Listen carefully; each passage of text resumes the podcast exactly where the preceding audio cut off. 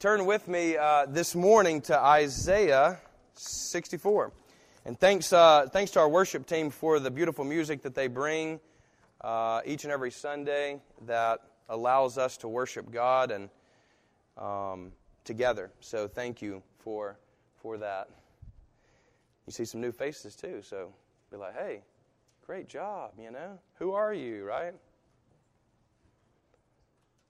Isaiah 64 we're going to look at uh, a passage here tucked away in this, in this wonderful book. Uh, big book. It's actually uh, 66 chapters total, so we're almost to the end when we get to where we are. And uh, I just want to read the first eight verses here of 64. Notice, Oh, that you would rend the heavens and come down, that the mountains might quake at your presence, as when fire kindles brushwood and the fire causes water to boil, to make your name known to your adversaries, and that the nations might tremble at your presence. When you did awesome things that we did not look for, you came down, the mountains quaked at your presence. From of old, no one has heard or perceived by the ear, no eye has seen a God besides you, who acts for those who wait for him. You meet him who joyfully works righteousness. Those who remember you in your ways, behold, you were angry and we sinned. In our sins we have been a long time. And shall we be saved? We have all become like one who is unclean. And all our righteous deeds are like a polluted garment. We all fade like a leaf, and our iniquities, like the wind, take us away. There is no one who calls upon your name, who rouses himself to take hold of you. For you have hidden your face from us and have made us melt in the hand of our iniquities. But now, O Lord, you are our Father. We are the clay, and you are our potter. We are all the work of your hand. Let us pray. Jesus, we thank you for your word. And your word is powerful, it's living, because you are alive and well and you've sent your Spirit who inspired these words. So, once again, oh God, we pray for your inspiration in our own hearts, your call upon our own lives, and may we respond with faith. We pray in Jesus' name. Amen. Jackson said last night, uh, once, I, once I got in, he said, uh, he said, You know, I really hate waiting for Christmas gifts. And we're like, what? Like, why? And he said, Well, I mean, when you know that you're going to get something, but you have to wait all the way to Christmas to get it, it's just annoying, right? And I thought to myself, you know, yeah, I, I, I understand that. Uh, and maybe, maybe that is us when it comes to Jesus. I mean, I don't know how many Christmases or Advents you've celebrated in your life, some of us more than others, but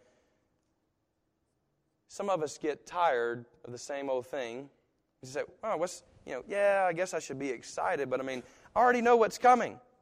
It's Jesus in the cradle, and then, you know, the wise men and all this stuff, and he dies on the cross. Ho hum. And I think that reveals a lot about us, doesn't it? I think if we think here with the image that Isaiah uses about a pot that has been made, we've become stale and brittle in our lives concerning Jesus' coming to rescue us.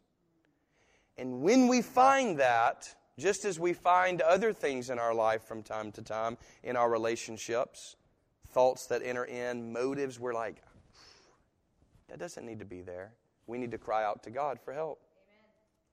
We need to call upon Him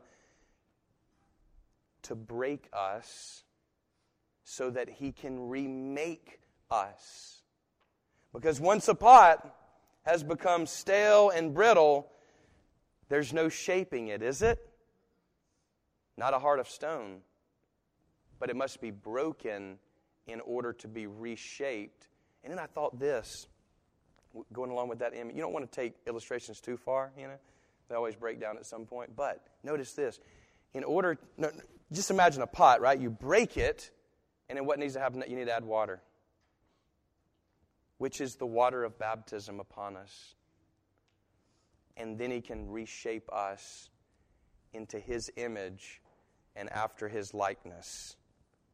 But we must be broken jars of clay for Him so that He can put us and form us and reform us into what we need to be because not even we know what we need to be because we are not the potter but the clay. In other words, we are not the creator but the created. And yet, we face many obstacles here when we come to this Christmas time. And that's why we've tried to focus here at Harvest Point being, and we're, we're really subliminally being anti cultural by celebrating Advent. Because Advent is about waiting for Christmas. Now, everybody's jargon becomes Christmas time and Christmas music or holiday music, whatever they want to call it now. But we say, hold on, before we can properly receive Christ, we must wait for him, just as the Old Testament prophets waited for him to come. And those who wait upon the Lord, those are the ones, right or wrong, that will renew their strength and then mount up with wings like eagles, will run and not grow weary, walk and not faint. But we must wait, and none of us like waiting. There's a couple places where you really have to wait, you know.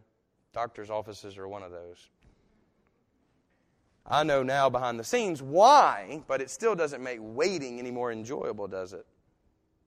Not often. But our waiting, our waiting upon Christ is not a sitting in a lobby, not talking to anybody, fiddling around on our phone, but it is an active waiting. It is a participation in the hope of Christ. In other words, yes, we're waiting for one day for Jesus to come back. But until that day, we are working hard to bring as many people along with us to Jesus Christ because when He shows up the second time, it's not going to be like the first. He's not coming as a baby, but a lamb already slain and a lion all at the same time. He's coming to judge and not to pour out more time for grace. The time of waiting will be over, and we are either still in the room or not. We are left behind or not. We are left to ourself or we are left and found in Him. There is no middle ground. You know, we allow Christmas to be about created stuff. You know, I mean, it seems like even now all of us are being sort of sucked into the marketing ploys, and they're great, you know, truly. Online shopping, shopping, shopping, like physically, you know, going places the smells, the sights, the sound. Everything's about sucking you into the created things that you already know, that I already know won't make me happy, especially when I see the bill at the end of the year. And yet we're still shelling it out, trying to get these things that will never make us happy, never even make the people who we're giving it to happy. The greatest gift of all we miss because we're not focused on the creator, but the created. God, would you help us during this advent of preparation not to just be focused on what is material and created, but what is uncreated? who is God.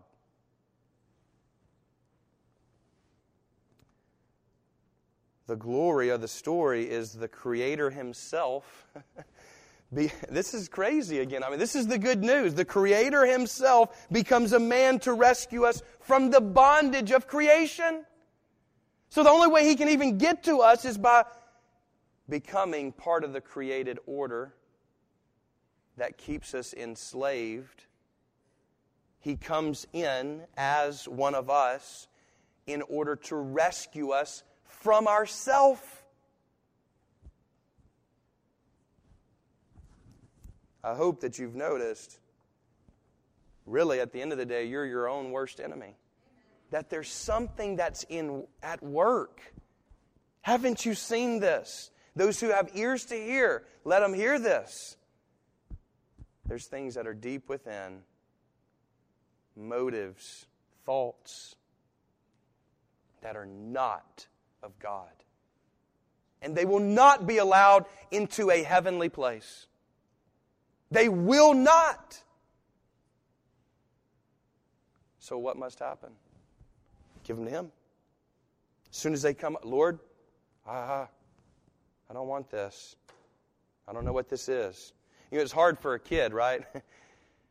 when he finds something new. Hey, Dad, what is this? They want to play with it first. You go, whoa, whoa, hey, that's you don't need that. You know? Blakely's over there playing, sticking her finger in an outlet. No, baby. Give it to God. We discover things in ourselves and we want to play with them, and it'll kill us. We must give it to Him. It'll put us into bondage, and I'm just side note, sidebar. I'm tired of the enemy putting my friends into bondage to this world. Right down the street, right in this room, missing in this room. Are you not sick and tired of the enemy and his work amongst us? Yet we play around with it and we dibble dabble in it. Let us use Advent as a time of self denial, not just of accumulating more things, stuff, but more of God. When, honestly, honestly, when is the last time that you ask God for more of Himself? Lord, I need more of you. I need more of I need more of your spirit in my life. When's the last time we, we actually prayed a prayer like we, we pray these little simple Lord protect me, bless me, help me at my work and for what? To live here? Advent points us beyond here. This is not our final home. Haven't you heard? That's the good news. People are worried about Jesus coming back. Oh, I don't know. I'm not, I don't know if I'm ready. I don't. Get ready. There's something better on the other side. If you pick up the newspaper or read online for five minutes, it ought to well up a longing for the day that God ends war and suffering. No more tears, no more heartbreak. That's something we should look forward to, not in dread of, but I'm afraid in my own heart. I'm speaking, all these messages that ever come from me are from my own heart. It's not some academic exercise up here. And I find that I am too comfortable living here. I get cozy in this world, cozy with the things of this world, with the pursuit of the things of this world. And, I, and, I, and, and that's why it's so good for Advent to come and Lent to come. Marshall, pull back, man. What are you doing? This is not the end. All this stuff, it, it leads to nowhere in the end, but it looks so enticing. The lights are flashing, the sounds are pleasant, and they cover up my neighbors who need Jesus.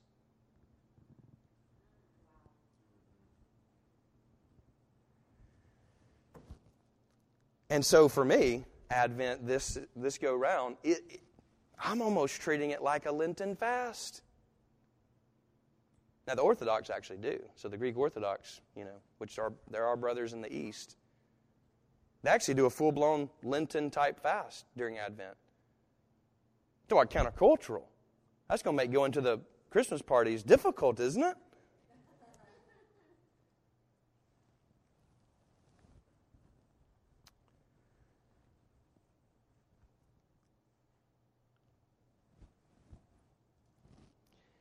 You know, there's more about decorating and acquiring than rescuing. And Advent and Christmas is about the greatest rescue ever. Ever. Crazy. He sneaks into our world as a baby. Who would have looked there? He didn't come marching in with some big band and all this kind of show. Comes in as a baby in diapers. Cloth diapers but diapers. And the temptation is to decorate our lives with all these different things. Look, I'm not talking at you. decorate our lives with all these things. Try to present ourselves in all these neat and beautiful ways. And the most beautiful way is Christ in us. That's what people find most beautiful. That's why everybody loved Mother Teresa with all of her wrinkles and all of the world, what the world would say was ugly. People found beauty. Why? Christ in her. If you want to decorate your life this, this Advent and Christmas season, decorate it with the things of God.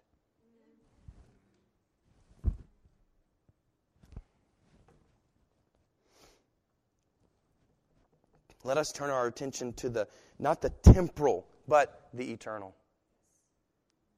And let that sit in our dying bodies to bring resurrection life. That, that's something to get excited about. He loves every God loves every single one of you, my friends everybody in this room he loves. And he wants to put his hands on you to mold you into something beautiful if we'll allow him to do it. But it's going to cost something. It's going to break us. There's no way to reform us but to break us and he weeps because he has to do it, just as I weep when I have to discipline my children. One of those things like the old timers you say, it hurt, it's going to hurt me more than you. I feel that pain. Truly. I want to give my children good things, but they spoil it all. And I just, the Lord just, even right now, just is saying to me, that's exactly you, big. I, I feel like I got a big finger pointing like down on me right now. Like ding, ding, ding, ding, ding. That's you, man.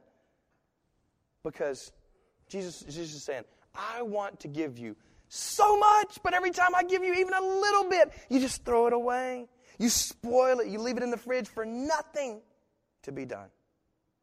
You don't set out a table and share. So, why in the world would I give you my greatest gift? For you to trample upon and blaspheme and make profane. I just said, Lord, forgive me. I don't I don't want that. Do you want that? I don't want that in my life.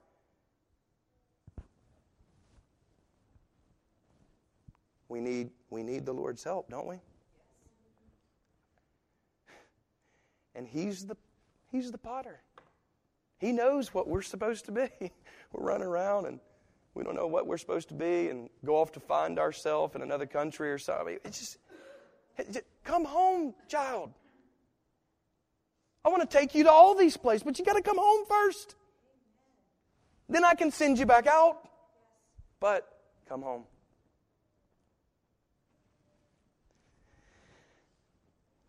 Je- Jesus is coming. He's coming. Just as He came, He is going to come again. And this time, this time, it's not even just a forward coming. He wants to come to your heart. That's, that's where He wants to come the most. That's where He wants to be and live and dwell and reside and indwell in everything that we do. Our response often is just, oh, yeah, I guess I do need to go to church more, or I guess I do need to probably get involved in one of these missions. He's going to annoy me until I do. No, no, please don't hear that. You can do everything we offer here. Be here every single hour that these doors crack open and not have God in you.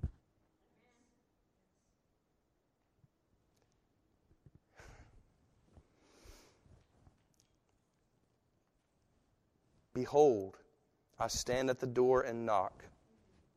If anyone, anyone hears my voice, opens the door, I will come into him and will sup with him and he with me. That's the gospel. So what is salvation? That that's salvation. I don't know how to I don't I think Jesus probably puts it best in Revelation right at the end. I want to come and live in here. We've so mis we've well, we've not misunderstood the Old Testament because I don't even think we've read the Old Testament, unfortunately.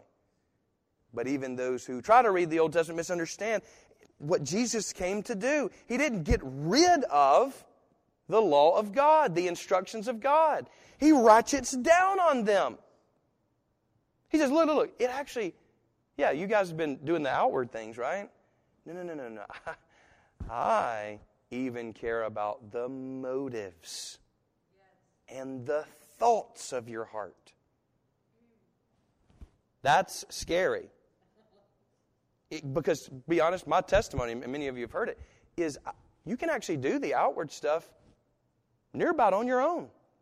You really can. You can go to church. I mean, that's, that's not something super spiritual to be able to do. I did that and I checked those boxes. But God in me, indwelling me, that's not a checking of the box. That's a relationship. And it's a beautiful one where he wants to where he wants to do so much for us. Behold, I send my messenger. This is Isaiah. And he will prepare the way before me. And the Lord whom you seek, do we seek him? I had to ask myself that. You know, whom you, he's assuming we seek him. Do, do, we, do we get up in the mornings in thinking about our day or scrolling through other people's days? Do we seek God's direction at all? I ask him myself. And the Lord whom you seek will suddenly come to his temple. And the messenger of the covenant in whom you delight. Do we delight in God? I'd ask, again, I'm going to stop. I was like, Jesus like, stop, put the brakes on. You're not reading this for somebody else, you're reading this for you. Do you delight in me, in my ways? Or do you find them burdensome? Because if you find them burdensome, that means there's still some work that He wants to do in here. Yes. And He can do the good news is that He can do that work. What can God not do? We're the ones who say, "Oh no, no, no, no, no! You can't. Certainly, you can't deal with that." I mean, nobody really knows it because I covered up pretty good. But no, you can't deal with that because ah, that's just too deep. It's probably something to do with the, you know, my past and you know, nature nurture stuff, and just it's, it's, it's who I am. He says, No, no, no. You are my son You are my daughter. Do not let the world lie to you. Amen. I can do that.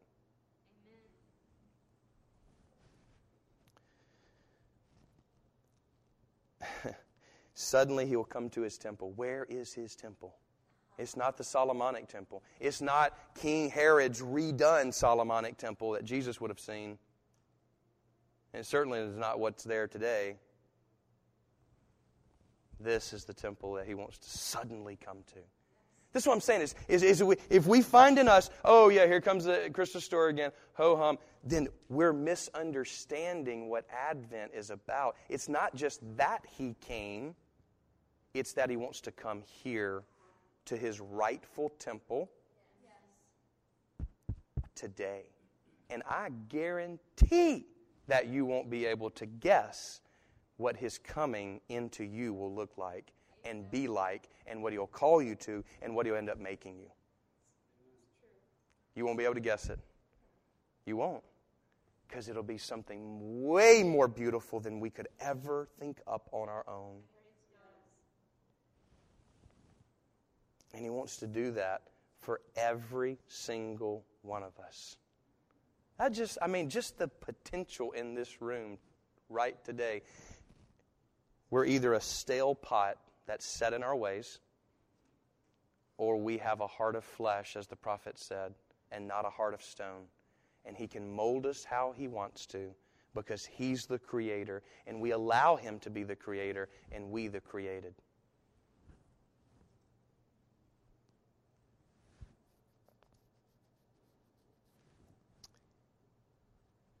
There has been an advent, which was the incarnation.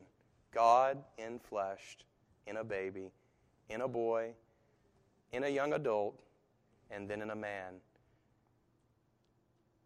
There has been an advent, and there can be an advent even this morning.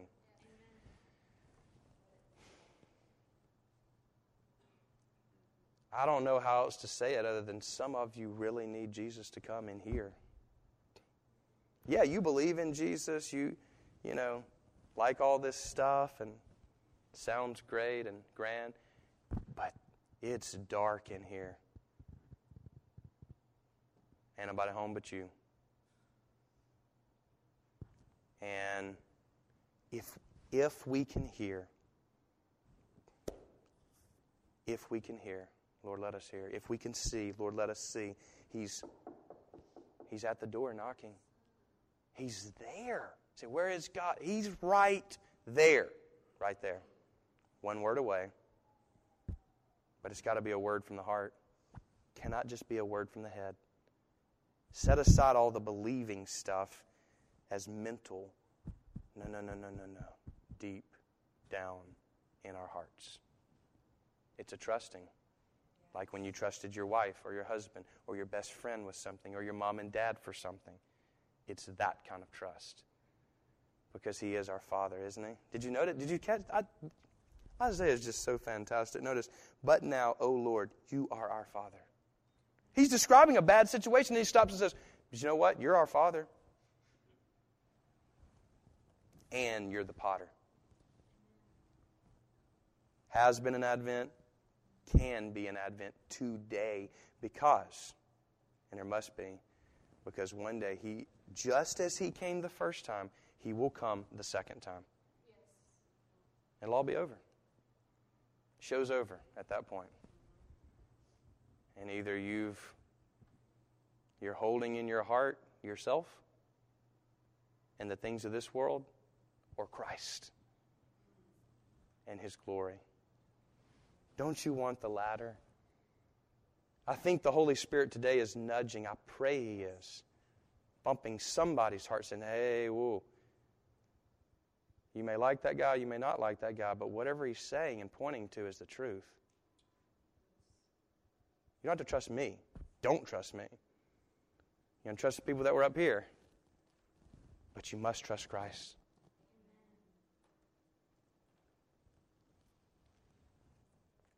Have we been seeking Jesus? Have we been delighting in his ways? Because Advent is about the coming of Jesus. And we look back and we look forward and we look to right now. So what do you what will it be?